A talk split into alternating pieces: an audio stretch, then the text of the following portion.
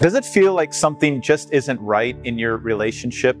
Maybe you just have this gut feeling when you're around your spouse or significant other, or maybe you get anxious or afraid, or maybe there's some friends or relatives that are worried about the relationship you're in. Well, how do you know if you're in a, not just a difficult relationship, but an abusive relationship? Dr. Henry Cloud, in his book Necessary Endings, talks about three different types of people. He says there are wise people, unwise people, and evil people. Now, at first, these seem like just simplistic categories, but he says that it's really backed up by research, his own clinical experience, and the wisdom of the Bible, especially the book of Proverbs. So, what do these three categories mean? Well, a wise person is not necessarily somebody who's smarter or more talented.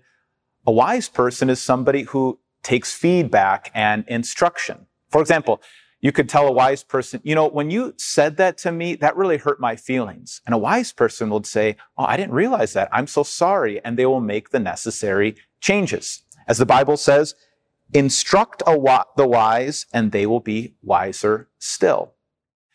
When it comes to an unwise person, that's the kind of person will not just listen when you talk to them, when you talk about a problem. So, for example, uh, if you tell an unwise person, maybe who's drinking too much, you say, you know what, uh, you're drinking too much. They won't listen to just mere talk. Uh, they'll make excuses. They won't take instruction or feedback. And so you need to stop talking about the problem and you start need to talking about consequences. You, you tell a person like that, you know, if you keep drinking, I'm moving out. And with that kind of person, when they feel the consequences of their actions, they might actually make some changes. And then that leads us to the third category, an evil person. An evil person is not interested in changing. They're actually trying to harm you. They're actually trying to maintain control. As the book of Proverbs says, the wicked crave evil. There are some people who are just craving evil. They want to control you. I've talked to quite a few survivors or, or, people in these kind of situations. I've talked to counselors and done my own research. And I've noticed that there are a few weapons that these kind of abusive people use to maintain control. For example, number one, they might use intimidation. They might use physical intimidation or might use words to intimidate you. Number two, they might use name calling or mind games to, to keep changing the storyline that they're telling you to try to make you feel like you're going crazy. They might use isolation. Uh, this means that the, they'll take you away from your support system, uh, from your family or friends to keep control. They might use finances. They might take the money and put it in a separate bank account and, and keep it uh, as a tool of control. They might use the kids as a intimidation factor. They might use the kids against you or, or say something to the kids to try to make you feel weak or vulnerable. And finally, if you're a Christian, uh, they might use scripture, not as uh, a message of truth and light and forgiveness, but as a weapon of shame and guilt. Now, you might be reluctant to put your spouse or your significant other in that category of an evil person. Well, let me ask you this.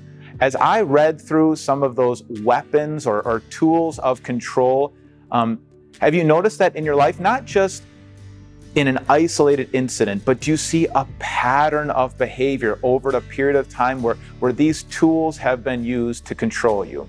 If that's true, you might be in a relationship with an abusive, evil person. What the Bible says when you're in that kind of relationship, it's not worth talking to that person, talking about the problem, or even talking about consequences. They're not interested in changing. So here's what the Bible says Whoever corrects a mocker invites insults. Whoever rebukes the wicked incurs abuse. If you continue to try to talk to this person or even try to, to give them consequences, you're just incurring more abuse on yourself. So, what are you supposed to do next?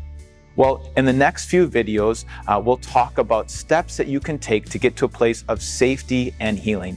But for now, I want you to see those different categories and try to figure out which category your spouse or significant other fits into. Let's pray.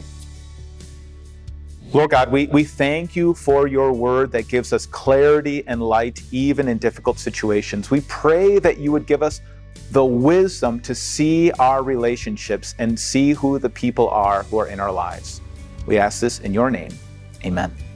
If you or someone you know is suffering from abuse, there is help. Please visit our resources at timeofgrace.org/abuse. Hey everyone, Pastor Mike here from Time of Grace. Hey, thanks so much for taking your time to listen to this message. We would love so many other people to hear about this message too. So if you could think of someone in your mind right now that could use this, we would love for you just to take a moment and share it. Um, that's essentially how people hear the good news of Jesus, believe it, and find eternal life in his name. Thanks for sharing, and have a great day.